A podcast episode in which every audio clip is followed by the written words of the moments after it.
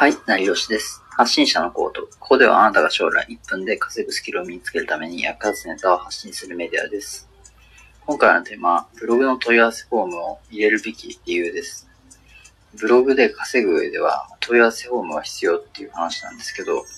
まずその前に僕はにせんじゅうななねんにブログで月ごまん稼いで、で複数のブログを運営してきましたが、お問い合わせフォームっていうのはちゃんと入れてます。で、この入れるべき理由が、読者の意見や感想を聞くためというのが特に大事だなというふうに思います。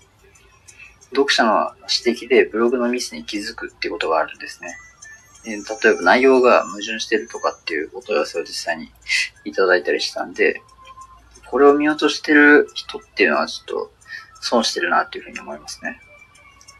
具体的には、そのお問い合わせフォームはどうすればいいのっていう人は Google フォームを利用しておきましょう。ワードプレスならこれを簡単に埋め込むだけで使えるのでおすすめですね。で無料ブログならまあコメント欄とかで十分なんですけど、メールアドレスとかもブログ内に記載しておくと直接連絡がしやすいですね。で、もう一度言いますが、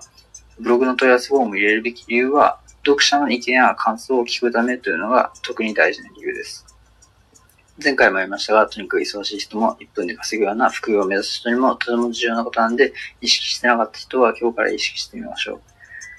まずはお問い合わせフォームを設定しましょう。さらにコメントを促したり、簡単に意見ができるフォームを提供できると利便性が上がりますね。次回はまあ大切なことを発信するのでよろしくお願いします。おそらくブログに関してになると思います。では、さよなら。